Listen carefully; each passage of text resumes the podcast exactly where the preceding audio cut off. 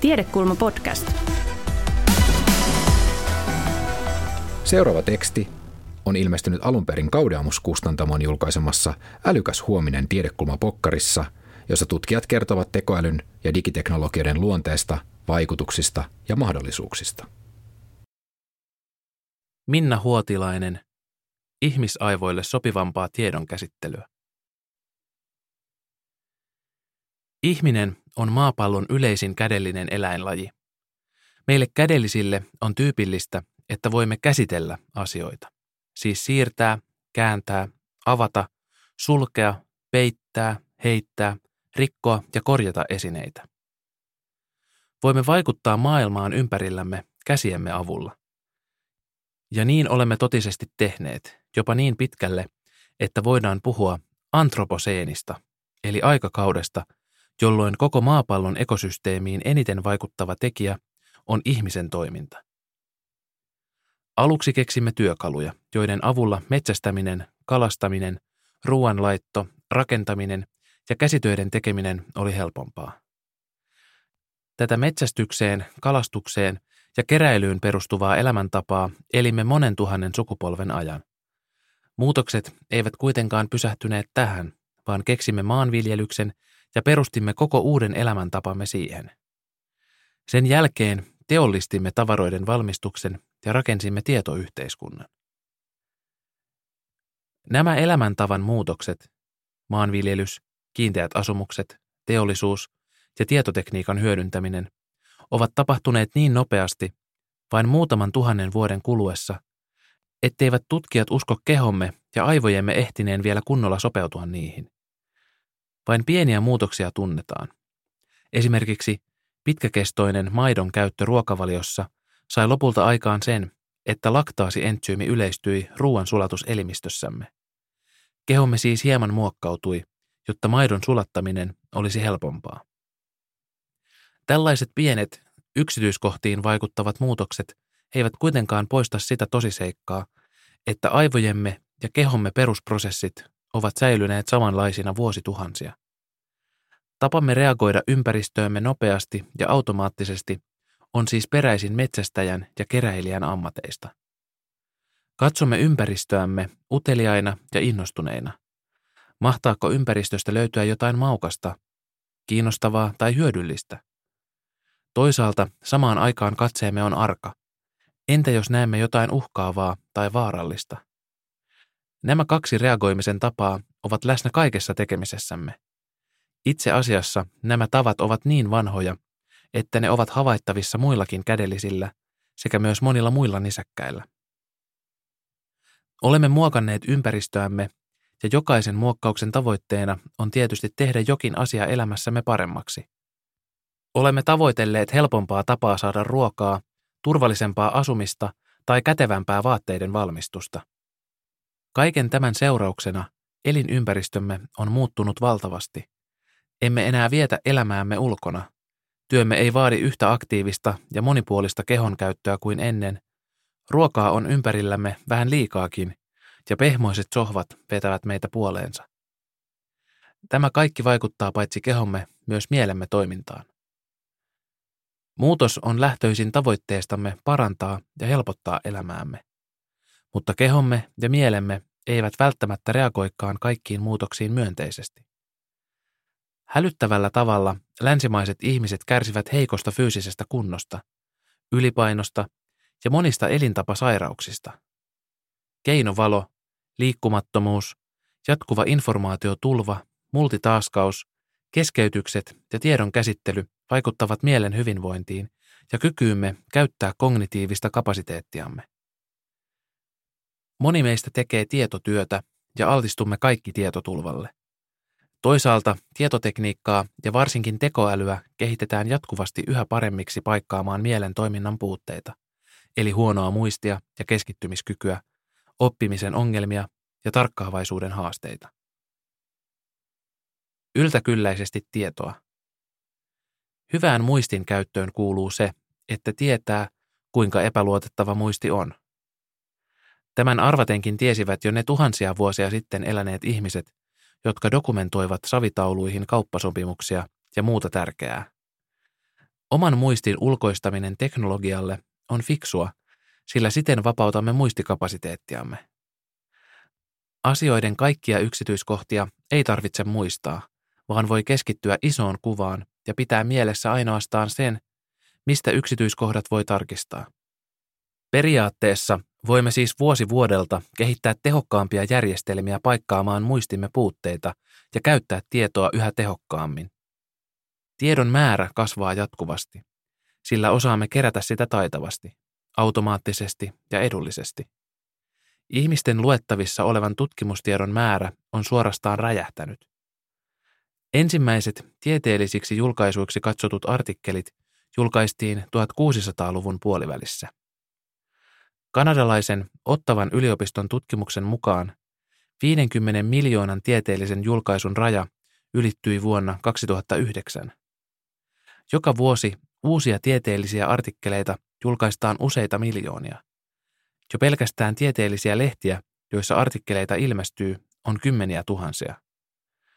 Vielä tuhatyhdeksänsataaviisikymmentäluvulla tutkija saattoi sanoa lukeneensa jonkin tarkkarajaisen tieteenalan kaikki julkaisut. Se ei ole ollut mahdollista enää vuosikymmeniin.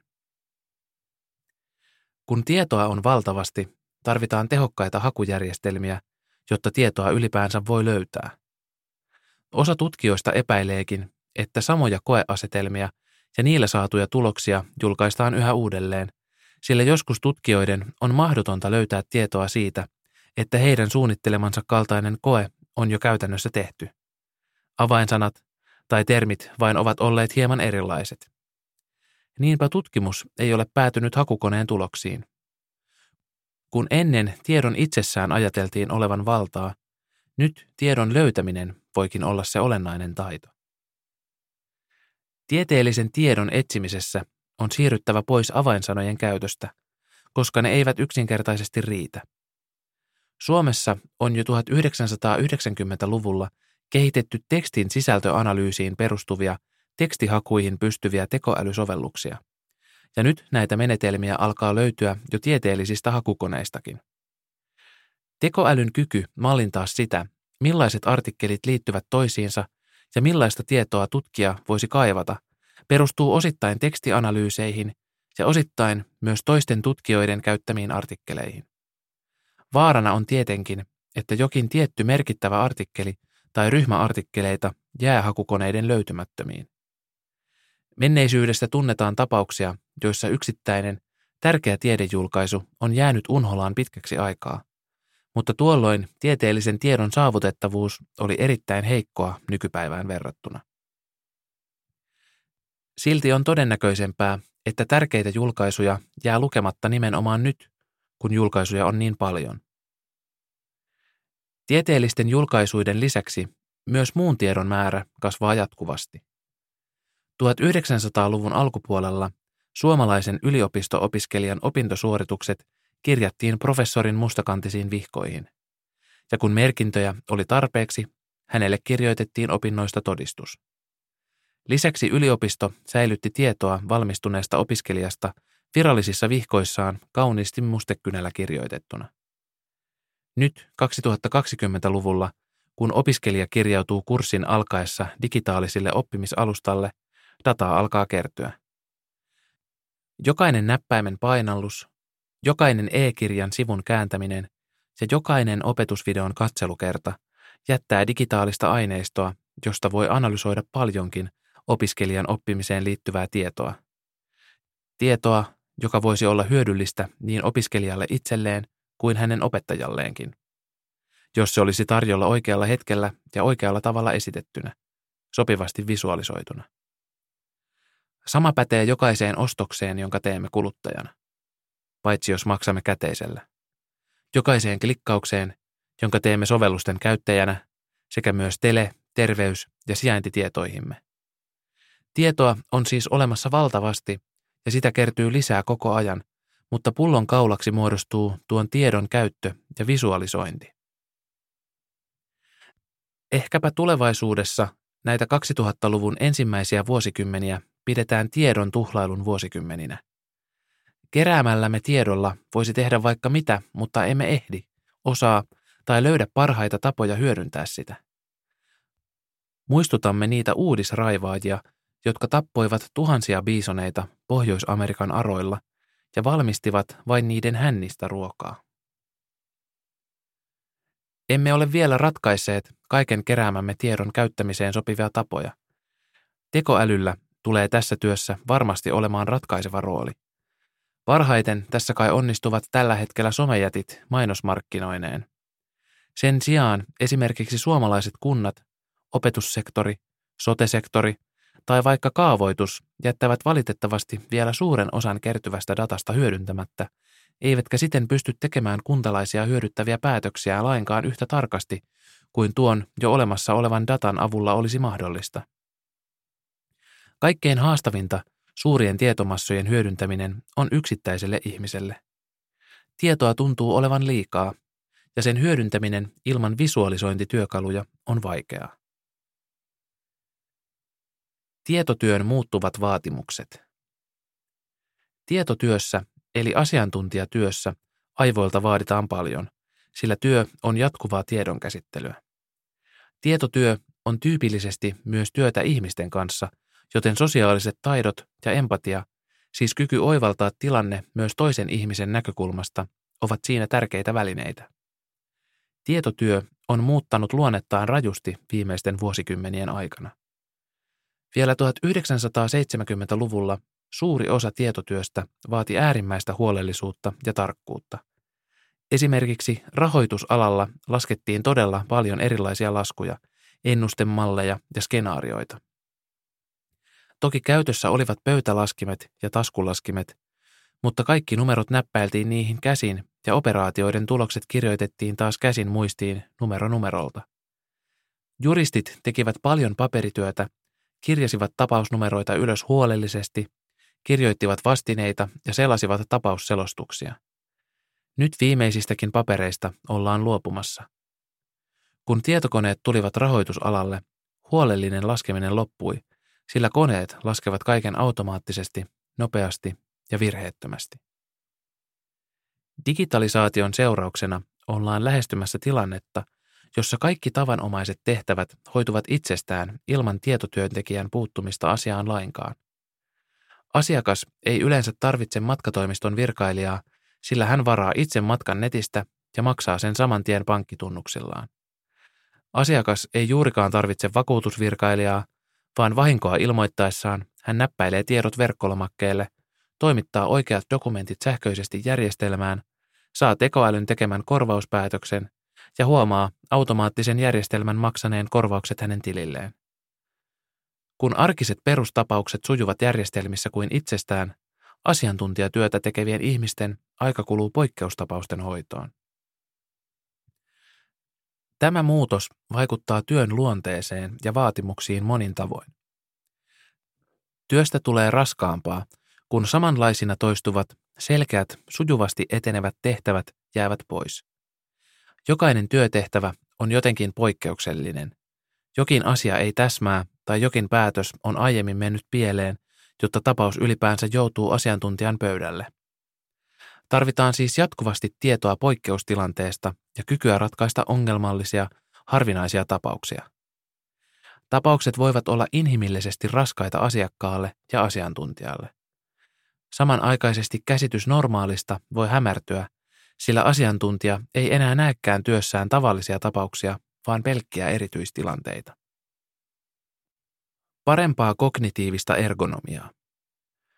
Fyysistä ergonomiaa kohennetaan miettimällä, millaiset kädet, jalat ja selkä ihmisellä on, ja miten niiden toimintatapa voidaan parhaiten ottaa työssä huomioon niin, että ihmisen keho säilyy mahdollisimman terveenä. Tarvitaan siis esimerkiksi säädettäviä pöytiä ja tuoleja, nostolaitteita ja monenlaisia apuvälineitä raskaiden taakkojen kantamiseen. Kognitiivinen ergonomia taas viittaa ihmisen mieleen ja sen hyvinvointiin. Kognitiivista ergonomiaa kohentaessa tulisi miettiä, miten ihmisen mieli toimii ja miten se ei toimi, ja muokata työtä, työvälineitä, työn tekemisen tapoja ja erityisesti tietoteknisiä laitteita ja ohjelmia siten, että tämän tiedon valossa voisimme suojella ihmisen mieltä ja pitää sen mahdollisimman terveenä ja hyvinvoivana työssä. Asiantuntijatyön kognitiivinen ergonomia on heikentynyt kaksituhattaluvun aikana. Tämä näkyy virheinä työssä, kuormittumisena ja kiireen tunteena sekä johtaa sairauspoissaoloihin, somaattiseen sairasteluun, uupumukseen, univaikeuksiin ja masennukseen. Koronapandemian aikana yleistynyt etätyö on parantanut joidenkin työntekijöiden kognitiivista ergonomiaa ja opettanut paljon myös siitä, miten työtilat vaikuttavat asiantuntijatyön sujumiseen. Etätyön huonot puoletkin ovat tietysti tulleet tutuiksi. Etätyö etäännyttää työyhteisön jäseniä toisistaan, eikä totaali etätyö varmasti ole patenttiratkaisu kognitiivisen ergonomian kohentamiseen. Keskeytykset ja osittain niistä johtuva multitaskaaminen, monen asian tekeminen samaan aikaan, ovat kognitiivisen ergonomian kompastuskiviä. Käytämme työssämme monia erilaisia ohjelmistoja ja sovelluksia, joille annamme oletusarvoisesti luvan keskeyttää työmme. Sähköpostiohjelma saa keskeyttää meidät ponnahdusikkunalla jokaisen sähköpostin saapuessa ja pahimmillaan vielä soittaa kilahtavan äänenkin. Teamsillä on lupa hälyttää jokaisesta kommentista myös niihin keskusteluihin, joita emme ole sillä hetkellä käymässä. Moni asiantuntija käyttää useita, joskus jopa kymmeniä erilaisia viestintäkanavia ja yhteistyöskentelyalustoja. Nämä kanavat ja alustat myös eräällä tavalla kilpailevat keskenään, sillä ne ovat kaupallisia tuotteita, ja yhden alustan käytön yleistyminen siirtää toimintaa pois toiselta alustalta. Jokaisen viestintäkanavan taustayritys siis pyrkii saamaan käyttäjät huomaamaan, mitä kanavalla tapahtuu, ja suuntaamaan käyttäjien huomion juuri tämän kanavan tapahtumiin ja pois muualta. Tästä syystä sovellusten asetuksissa ponnahdusikkunat ja hälytysäänet ovat usein oletusarvoisesti päällä. Yksittäisen viestintäkanavan taustayritys ei ajattele työntekijän kokonaisvaltaista työrauhaa tai kognitiivista ergonomiaa, vaan omaa tulostaan. Työntekijän ja työyhteisön tehtäväksi jääkin jatkuvasti kieltää erilaisia kanavia keskeyttämästä itseään. Olemme kuin kiireinen johtaja, joka tiuskaisi sihteerilleen tuhatyhdeksänsataaseitsemänkymmentäluvulla. Nyt älä päästä ketään keskeyttämään minua tai tulemaan tänne huoneeseeni, sillä aion keskittyä erääseen tärkeään työtehtävään. Älä yhdistä puheluita. Erona vain on se, ettei sihteeriä ole, olemme itse oma sihteerimme. Ja jos emme onnistu torjumaan keskeytyksiä, emme saa töitämme tehdyksi. Mutta kuinka pitkäksi aikaa asiantuntija voi kadota viestintäkanavilta ja sosiaalisesta mediasta ja olla vastaamatta puhelimeen? Onko asiantuntijalla varaa ja oikeus olla vastaamatta jokaiseen puheluun? Vastaus näihin kysymyksiin oikeastaan määrittelee tietotyöntekijän pisimmän mahdollisen keskittymisjakson keston. Jollain työpaikalla voidaan ajatella, että jo pari tuntia on liian pitkä aika olla vastaamatta sähköposteihin ja puheluihin. Tällöin työntekijät eivät saa kahta tuntia pidempää keskeytyksetöntä aikaa työnsä tekemiseen, paitsi iltaisin ja viikonloppuisin, kuten monelle helposti käy. Viisas työnantaja ja fiksu työyhteisö käyvät keskustelua tästä aiheesta ja miettivät ratkaisuja siihen, että asiantuntijalle saataisiin turvattua hyvää, keskeytymätöntä työaikaa mielellään virastoajan puitteissa. Viesteihin on kuitenkin vastattava järjellisessä ajassa ja asiantuntijan on oltava myös työyhteisön saavutettavissa, eli suunnitelmallisuutta ja yhteistyötä tarvitaan. Kognitiivisen ergonomian kohentaminen työyhteisössä tarkoittaa ainakin näitä toimenpiteitä. yksi. Keskeytykset pyritään saamaan kuriin. Työnantaja vaihtaa oletusasetuksiksi ponnahdusikkunoiden ja hälytysäänten eston.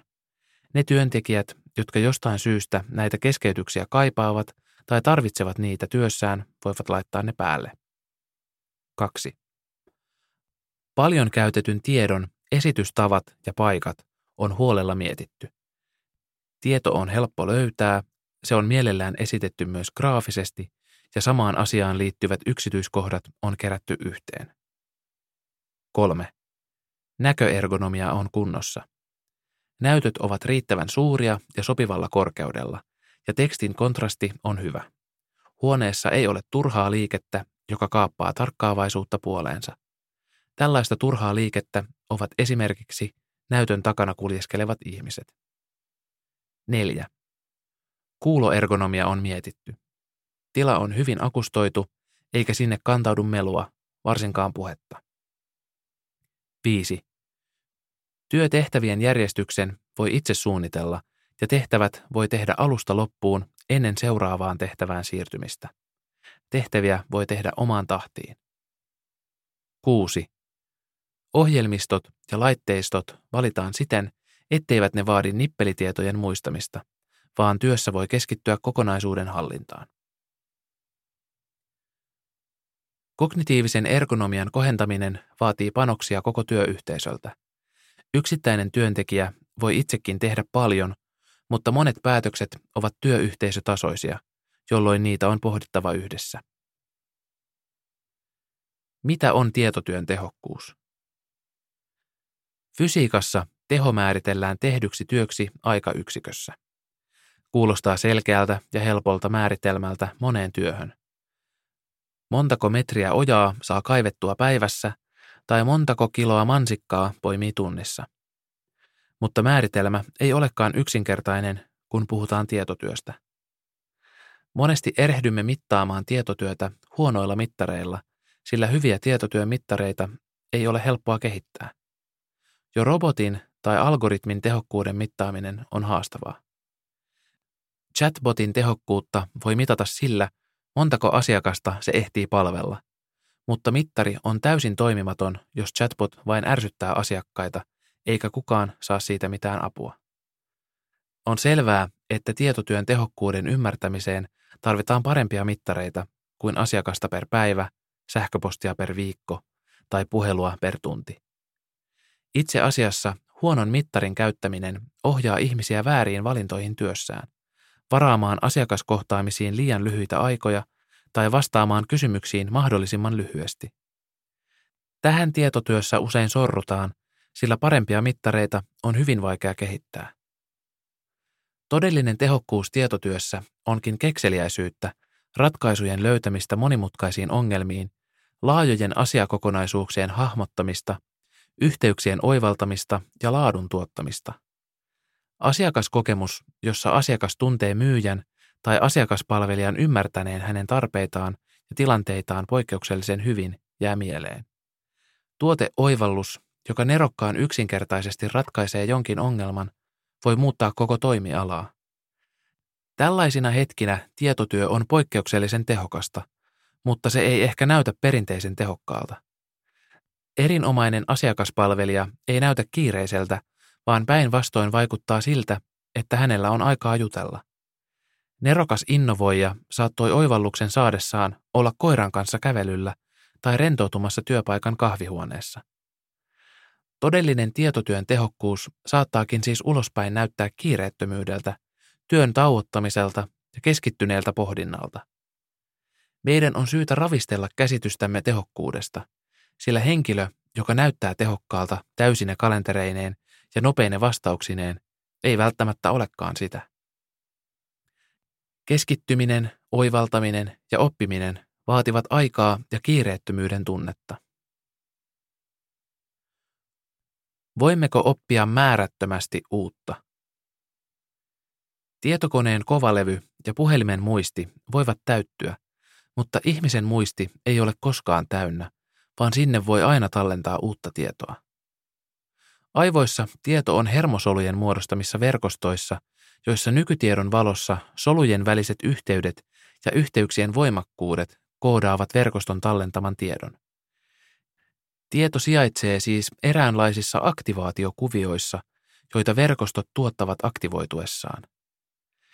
Tämä verkosto muuttuu jatkuvasti, kun muisti konsolidoituu, eli järjestyy ja tallentuu. Verkon on kyettävä säilyttämään jo aiemmin tallennettu muistitieto, mutta silti myös ottamaan vastaan uutta tietoa. Uusi tieto tallennetaan olemassa olevaan verkostoon, siellä jo aiemmin olevan tiedon kanssa osittain samoihin soluyhteyksiin. Tuntuukin uskomattomalta, etteivät vanhat tiedot muutu, kun niiden lomaan tallennetaan uusia. Joskus toki uuden tiedon tallentaminen vaikuttaa vanhaankin tietoon, sillä vanhat ajatukset näkee eri valossa uuden tiedon saatuaan. Niitä saattaa tulkita eri tavoin ja jopa muistaa tiettyjä yksityiskohtia toisella tavalla. Tietotyö vaatii jatkuvaa oppimista.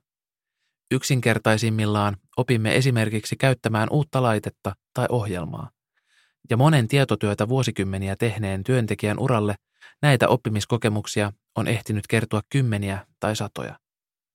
Tällaisten yksityiskohtien opettelu voi joskus tuntua rasittavalta ja osittain myös turhalta, ellei uusi ohjelmisto todella tuo jotain laadullisesti parempaa työntekijän arkiseen työhön.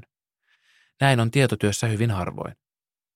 Vaativinta oppimista on kuitenkin kokonaisuuksien hahmottaminen ja kokonaiskuvan luominen, joka vaatii työkokemusta ja useiden asiakastapausten, tuotteiden, neuvottelutilanteiden, testien ja kehittämissuunnitelmien kohtaamista ja niihin perehtymistä. Tällaisessa pitkäjännitteisessä työssä keräämme kalleinta pääomaamme, eli ammattitaitoa, joka on täysin riippuvainen pitkäkestoisen muistin toiminnasta. Jotta voimme painaa uutta tietoa mieleemme, meidän on saatava tutustua siihen riittävän rauhallisessa ja selkeässä tilanteessa. Riskinä onkin, että asiantuntija tekee työtään kiireessä, reagoi nopeasti monenlaisiin eteen tuleviin kysymyksiin ja ratkoo pieniä pulmia, mutta ei ehdi kerätä pitkäkestoista ja pysyvää kokonaiskuvaa tilanteesta. Ero on hieman kuin keikkalääkärillä ja omalääkärillä. Keikkalääkäri näkee periaatteessa kaikki potilaan olennaiset tiedot tietojärjestelmästä, mutta ei kuitenkaan pysty käytännössä palvelemaan potilasta yhtä hyvin kuin omalääkäri, joka näkee samat tiedot, mutta sen lisäksi muistaa potilaan ja hänen tapansa reagoida asioihin. Omalääkäri muistaa myös paljon sellaista, mitä tietojärjestelmiin ei ole kirjattu. Hän on tavannut potilasta useita kertoja ja tänä aikana kartuttanut arvokasta tietoa tämän tilanteesta. Mutta kyllä omalääkärinkin muisti voi pätkiä, jos hän on aina potilaan tavatessaan ollut äärimmäisen kiireinen ja hänen mielessään on ollut pitkä liuta keskenjääneitä tehtäviä ja hoitamattomia asioita. Silloin hänkin joutuu keikkalääkärin tavoin turvautumaan ainoastaan siihen tietoon, joka tietojärjestelmästä löytyy. Hukkaamme asiantuntijoiden aikaa, jos pidämme heidät liian kiireisinä. Asiantuntija, joka tekee työtään jatkuvasti kiireellä, ei todellisuudessa kerrytä syvällistä asiantuntemustaan. Oppiminen työelämässä vaatii siis uudenlaisia työelämän käytäntöjä. Taukoja on opittava arvostamaan. On ymmärrettävä, kuinka tärkeää on suojella työntekijän luovuutta ja oppimiskykyä mahdollistamalla kiireetön tekeminen ja syvällinen asioihin perehtyminen. Työajan mittaaminen minuutilleen ja varsinkin tiettyihin työtehtäviin kuluvan työajan tarkka mittaaminen voi olla jopa este tehokkaalle työskentelylle ja oppimiselle asiantuntijatyössä. Aivokapasiteetti käyttöön älykkäästi. Ihmisaivojen kapasiteetti on huimaava. Pystymme oppimaan aina vain uusia asioita, muistimme ei täyty ja ideointikykymme avulla keksimme koko ajan uusia ratkaisuja monenlaisiin ongelmiin. Aivojen kapasiteettia tulee kuitenkin käyttää älykkäällä tavalla. Stressi, keskeytykset ja multitaskaaminen kuormittavat aivoja, mutta eivät tuota ratkaisuja, eivätkä ole tehokkaan työnteon merkki. Tiedon ulkoistamisen järjestelmät, mistä tieto löytyy ja millaisessa muodossa se on esitetty, sanelevat vahvasti sen, kuinka pystymme käyttämään aivojemme kapasiteettia. Kaiken tiedon tallentaminen aivoihin ei kannata, vaan nippelitiedon on hyvä olla helposti saatavilla, jotta voimme keskittyä syvällisempään ja kokonaisvaltaisempaan ymmärrykseen.